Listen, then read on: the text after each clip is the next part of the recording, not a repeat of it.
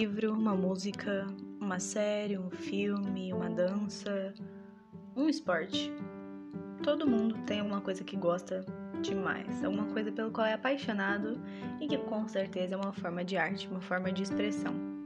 E é sobre isso que eu vou estar falando aqui todo, toda semana, duas vezes por semana, eu vou estar trazendo algum tópico pra gente conhecer um pouco mais sobre esse mundo artístico que às vezes a gente acha que conhece, mas não tá conhecendo nada. Pra gente se conhecer, se conversar e se divertir um pouquinho.